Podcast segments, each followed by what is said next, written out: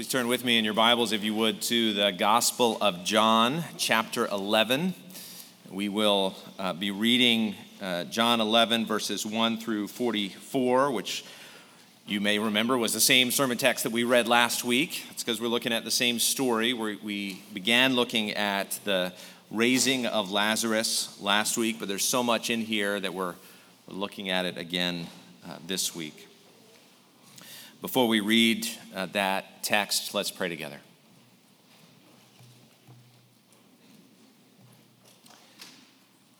Our Father, we thank you for your word and the hope that it brings. Uh, we thank you ultimately for the hope of the resurrection, and we pray that you would help us to come to better understand that hope this morning. We pray that you would Feed us on your word and feed us on your son Jesus, that we would see him in his glory, that we would marvel and worship and believe and rest in him. We pray these things in Jesus' name. Amen. John chapter 11, beginning with verse 1. Now, a certain man was ill, Lazarus of Bethany, the village of Mary and her sister Martha. It was Mary who anointed the Lord with ointment and wiped his feet with her hair, whose brother Lazarus was ill. So the sisters sent to him, saying, Lord, he whom you love is ill. But when Jesus heard it, he said, This illness does not lead to death. It is for the glory of God, so that the Son of God may be glorified through it. Now Jesus loved Martha and her sister and Lazarus.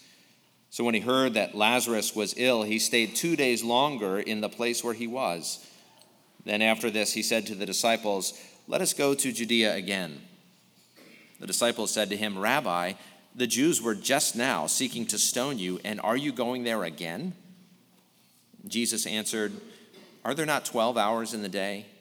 If anyone walks in the day, he does not stumble because he sees the light of this world. But if anyone walks in the night, he stumbles because the light is not in him. After saying these things, he said to them, Our friend Lazarus has fallen asleep, but I go to awaken him. The disciples said to him, Lord, if he has fallen asleep, he will recover. Now Jesus had spoken of his death, but they thought that he meant taking rest in sleep. Then Jesus told them plainly, Lazarus has died and for your sake, I am glad that I was not there, so that you may believe. But let us go to him. So Thomas, called the twin, said to his fellow disciples, Let us also go, that we may die with him. Now, when Jesus came, he found that Lazarus had already been in the tomb four days. Bethany was near Jerusalem, about two miles off, and many of the Jews had come to Martha and Mary to console them concerning their brother. So when Martha heard that Jesus was coming, she sent and met him but Mary remained seated in the house. Martha said to Jesus, Lord, if you had been here, my brother would not have died. But even now, I know that whatever you ask from God, God will give you. Jesus said to her, Your brother will rise again. Martha said to him, I know that he will rise again in the resurrection on the last day. Jesus said to her, I am the resurrection and the life. Whoever believes in me, though he die, yet shall he live. And everyone who lives and believes in me shall never die. Do you believe this? She said to him, Yes, Lord, I believe that you are the Christ, the Son of God, who is coming into the world. When she had said this, she went and called her sister Mary, saying in private, The teacher is here and is calling for you. And when she heard it, she rose quickly and went to him. Now, Jesus had not yet come into the village, but was still in the place where Martha had met him. When the Jews who were with her in the house, consoling her, saw Mary rise quickly and go out, they followed her, supposing that she was going to the tomb to weep there. Now, when Mary came to where Jesus was and saw him, she fell at his feet, saying to him, Lord, if you had been here, my brother would not have died. When Jesus saw her weeping and the Jews who had come with her also weeping, he was deeply moved in his spirit and greatly troubled. And he said, Where have you laid him? They said to him, Lord, come and see. Jesus wept. So the Jews said, See how he loved him? But some of them said, Could not he who opened the eyes of the blind man also have kept this man from dying? Then Jesus, deeply moved again, came to the tomb. It was a cave, and a stone lay against it. Jesus said, Take away the stone. Martha, the sister of the dead man, said to him, Lord, by this time there will be an odor, for he has been dead four days. Jesus said to her, Did I not tell you that if you believed, you would see the glory of God? So they took away the stone. And Jesus lifted up his eyes and said, Father, I thank you that you have heard me. I knew that you always hear me, but I said this on account of the people standing around, that they may believe that you sent me. When he had said these things, he cried out with a loud voice, Lazarus, come out. The man who had died came out, his hands and feet bound with linen strips, and his face wrapped with a cloth. Jesus said to them, Unbind him and let him go.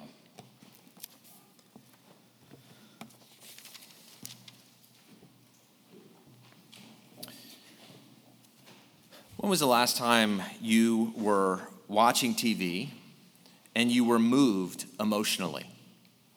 Maybe you cheered at a touchdown or wept at a heroic gesture or simply averted your eyes from some travesty. Uh, maybe it wasn't a TV show or a movie or a game. Maybe it was a book or a sunset or winning a board game. I don't know, whatever gets you excited. I suspect there is something that moves you in life, either to shout or weep for joy. Now, I know emotions are fickle, they're unpredictable. We can't quite control them, though we do perhaps train them. But I wonder uh, think about the last time you shouted for joy. When was the last time you shouted for joy when you heard the gospel? Why do touchdowns move us more than the cross of Jesus? I'm not asking that question to judge or condemn or guilt. It's just a real question in my mind. Uh, for me, it's, it's stories, movies, narratives, right? A good story will get me every time. Why not the greatest story ever told? When I started seminary, the, the then dean of students at, at Westminster warned us about the danger of becoming too familiar with spiritual things. The danger is you begin to treat them as ordinary, everyday, common things. You hear the story again and again, and it loses its power, or at least it seems to, in your mind. As one whose profession it is to be familiar with the gospel of grace, this terrifies me. But it's not just an occupational hazard for pastors. It's a danger for everyone who has ever heard the gospel. And I think it's a particular danger as we come to this story this morning. John 11 is a fantastic story. It should stretch your imagination. It should, it should be on the edge of unbelievable. It should either make you awestruck or incredulous. Your response should either be, that's absurd, or that's amazing. In John 11, Jesus claims to be life, whatever that means. And then he raises someone from the dead. It's either absurd or it's amazing. And one of our problems when we come to stories like this is, is, is actually shared with some of the people in the story. We are not looking for resurrection. We're not looking for life that transcends death. We are not looking for life eternal. We are looking for life in this age, in the world as we know it. And so the promises of life of the age to come go over our heads. And so here's the, the exhortation as we're reading this passage. Here's the exhortation of the passage Stop seeking life in this age. Believe the promises of life in Jesus because you have seen Jesus' power over death itself. So stop seeking life in the things of this world Believe in the promises of life in Jesus, and both because you have seen Jesus' power over death itself. Uh, th- again, this is our second time through the Lazarus story. We're going to skip over uh, many details that we touched on last week. So if you're wondering, why didn't he talk about this? Maybe go back and uh, listen to the sermon from last week, and then you'll get the rest of the story. But this week, we begin with one stop seeking life in this age. What is the problem with looking to this age, this world, our present circumstances to find life and happiness and wholeness? What's wrong with that? Uh, the world in which we live is good, after all. Uh, God made it good. There are a million things to take in. God made taste buds and nostrils, sight and sound and touch, and then an endless variety of matter and material to delight our senses. Paul says in 1 Timothy 4 4, everything God created is good. The psalmist praises God in Psalm 104, saying, You cause the grass to grow for the livestock, and plants for man to cultivate, that he may bring forth food from the earth, and wine to gladden the heart of man, and oil to make his face shine, and bread to strengthen man's heart. Every aspect of creation is there for our good and for our joy. So, what is the problem with looking to this age to find life? Well, there are a couple of problems. The, the first is God never intended for us to find life in the things of this present age. They are good and they are good gifts, but they are not the source of life. The things of this age are good gifts of our Father, who is the giver of every good gift and who himself is the source of life. Life is not found in his gifts, rather, they are meant to point us to him. But second, and this is the problem highlighted for us in our passage, since the entrance of sin and death into the world, death overshadows everything. The writer of Ecclesiastes laments that the same event happens to everyone, good or bad, wise or foolish, religious or irreligious, Democrat or Republican, black or white, American or international. Death comes upon everyone.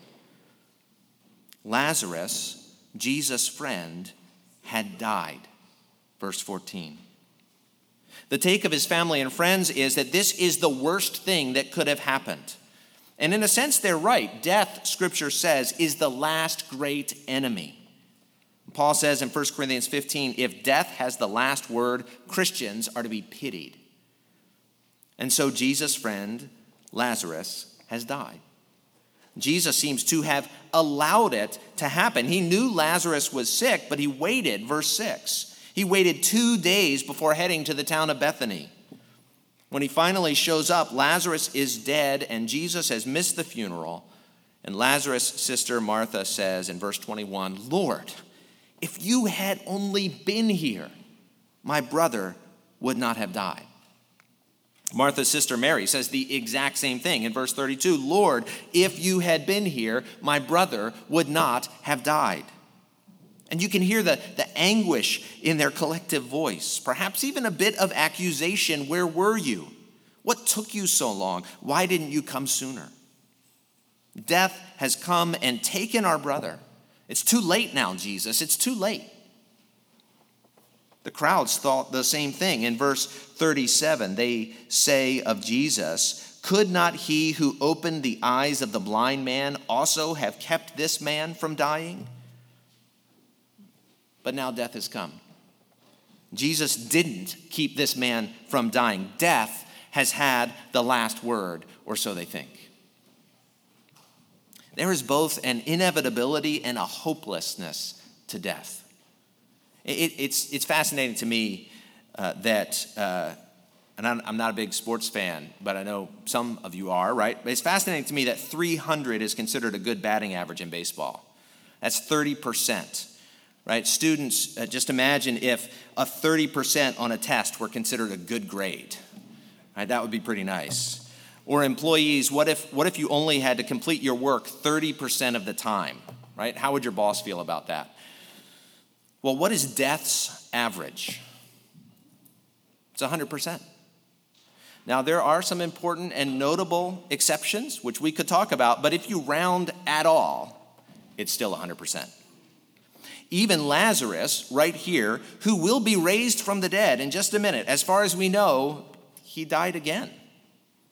He was, in a sense, only resuscitated. He did not, on this day, enter into resurrection life. He only received an extension of his earthly life.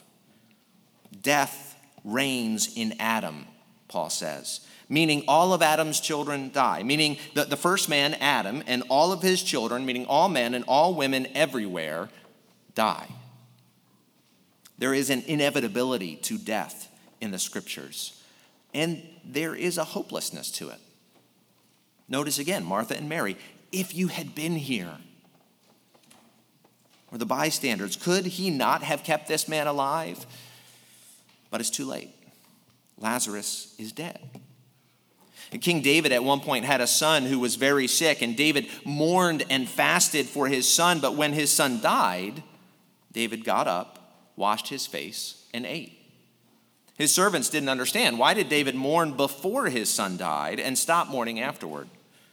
And David says, While the child was still alive, I fasted and wept, for I said, Who knows whether the Lord will be gracious to me that my child may live?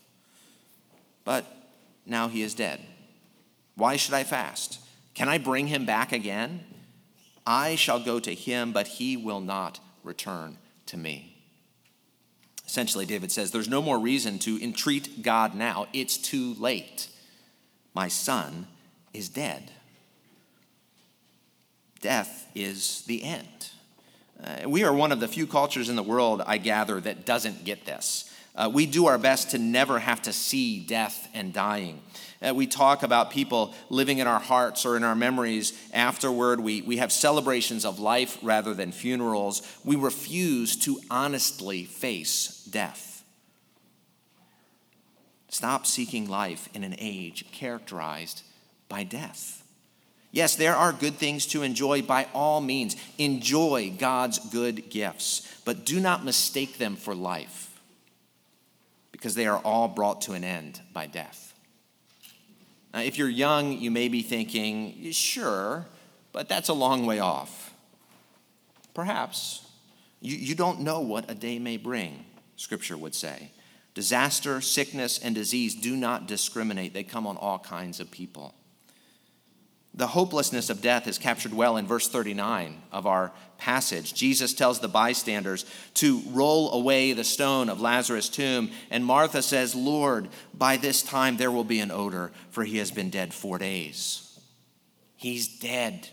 His body is decaying. His flesh will stink of rot. There is nothing to be done.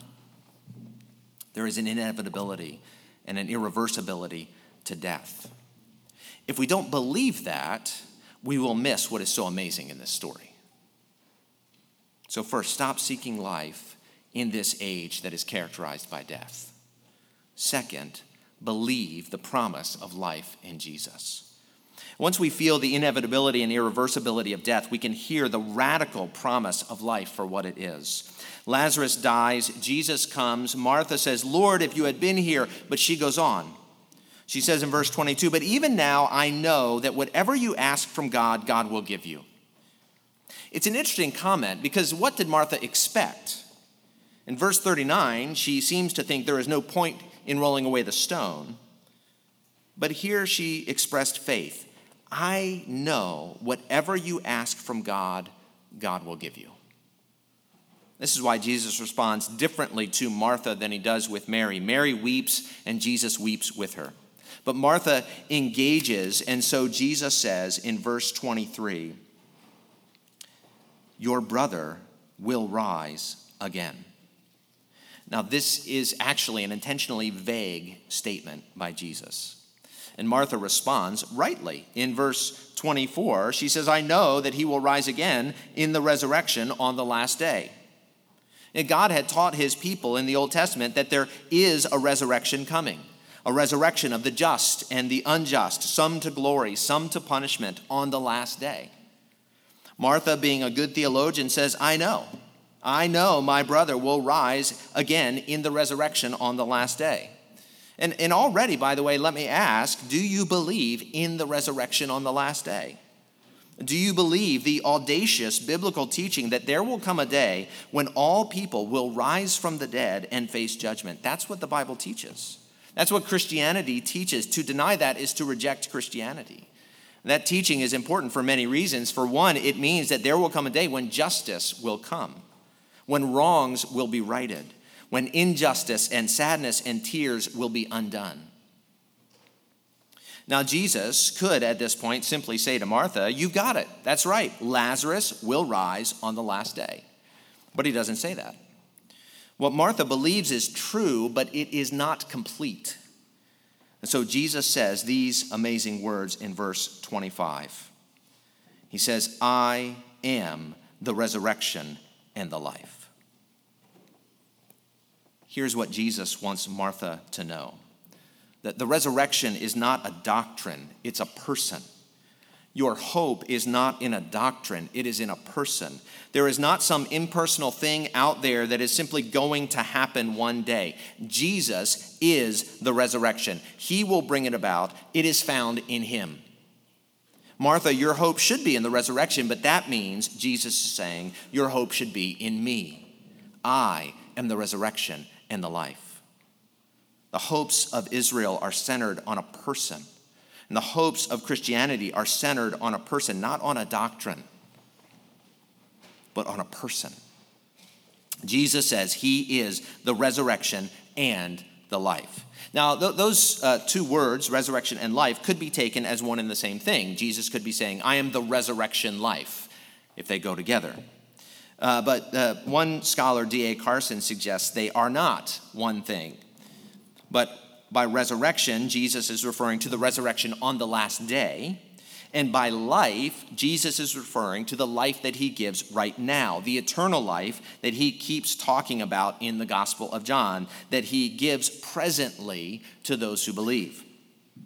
And so Jesus goes on and says, Whoever believes, uh, not whoever believes in a doctrine, but whoever Jesus says believes in me. And then Jesus makes two statements, which Carson believes explain what it means that Jesus is the resurrection and the life.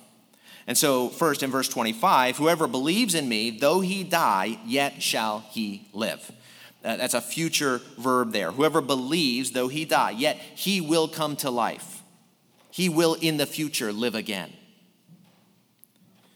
Jesus is the resurrection.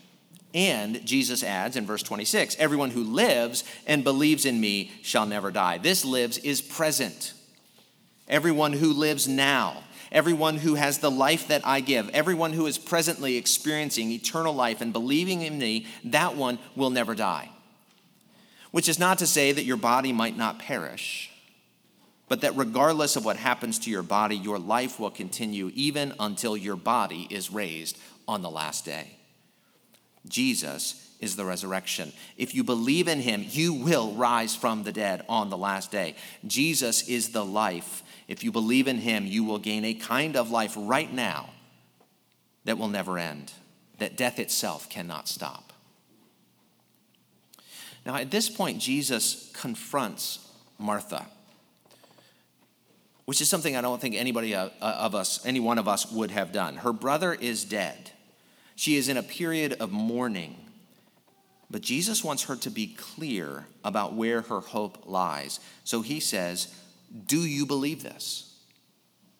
Do you believe that I am the resurrection and the life? Do you believe that the one who believes in me will rise again? Do you believe that the one who believes in me has a life that death cannot take away? Martha, do you believe this? And Martha responds with what is really an incredible testimony in verse 27. She says, Yes, Lord, I believe that you are the Christ, the Son of God, who is coming into the world. Her faith is centered on a person, a person whom God sent into the world, a person who is God in the flesh, God the Son, a person who came as the Messiah to free us not just from Rome, but from all oppression beginning with death. Do you believe this? Do you believe this? If you think life is found in this age, that, that brings restlessness when we try to grasp after this life, when we strive and grab and steal or work ourselves to the bone trying to get life. It brings anxiety when life doesn't seem to be going our way. It brings despair if things don't work out. Martha at the tomb should mourn, but she could despair. She doesn't. She believes in the one who is the resurrection and the life. Do you believe this?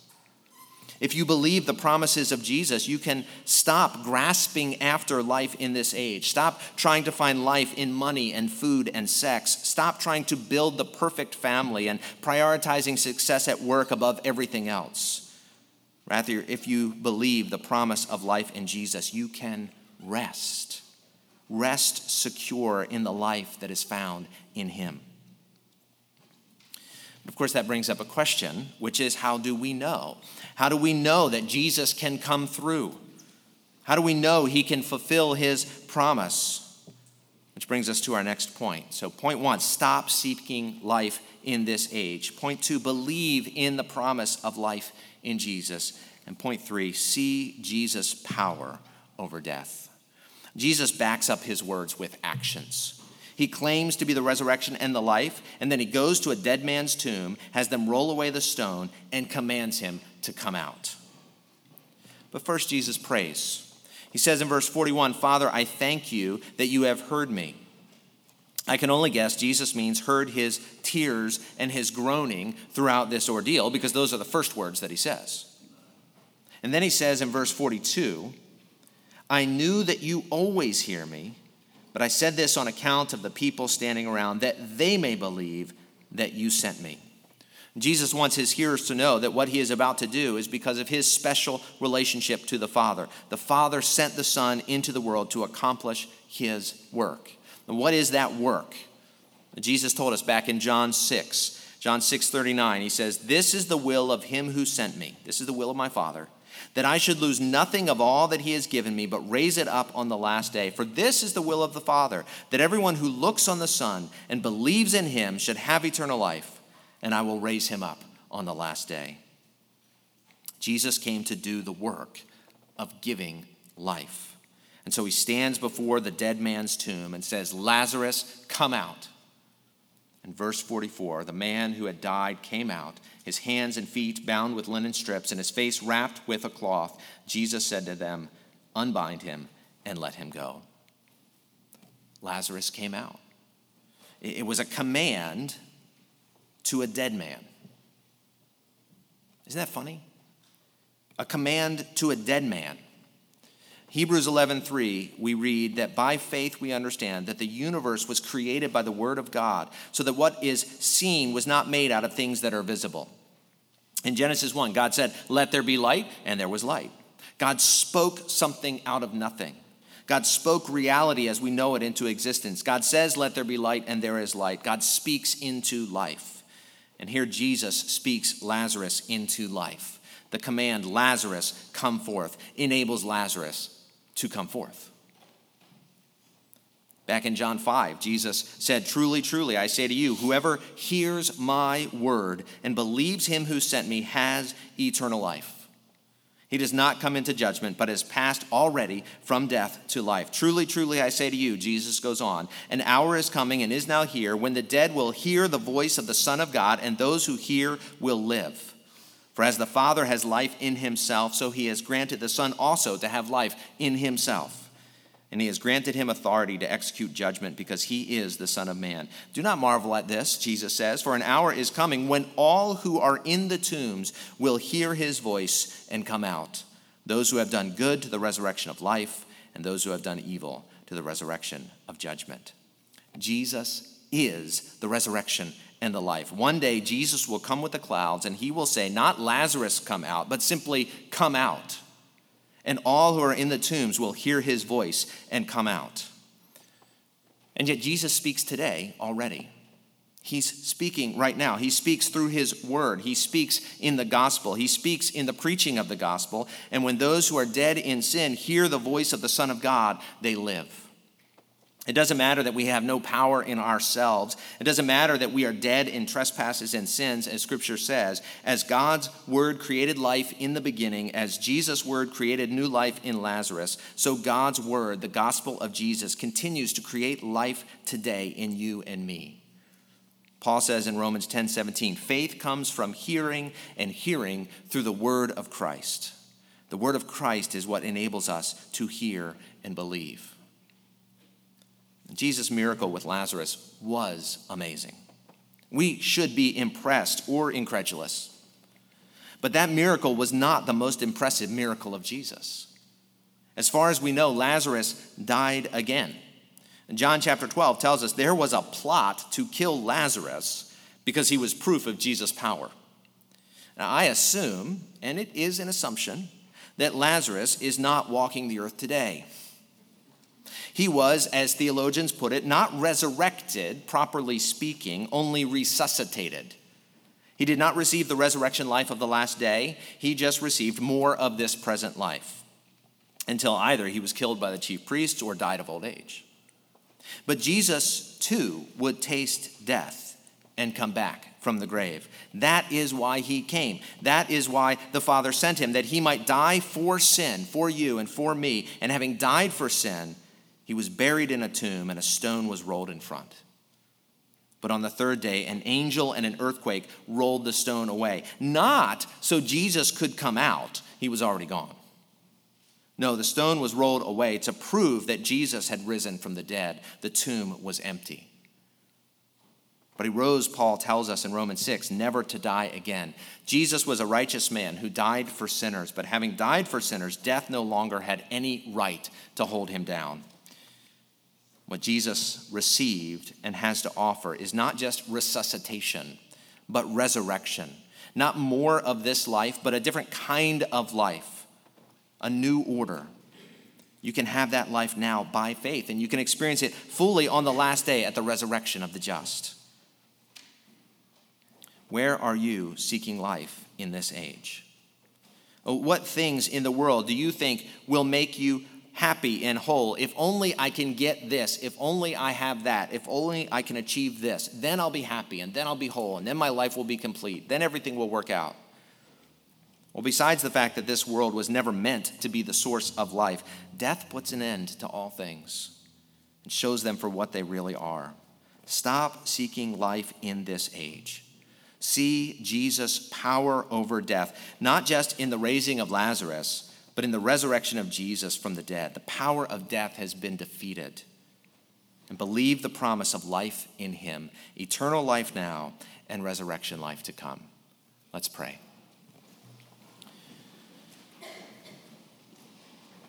Our Father, we thank you for the words of Jesus that he is the resurrection and the life that whoever believes in him, though he die, yet shall he live. And everyone who lives and believes in him shall never die. Help us to believe that. We pray in Jesus' name. Amen.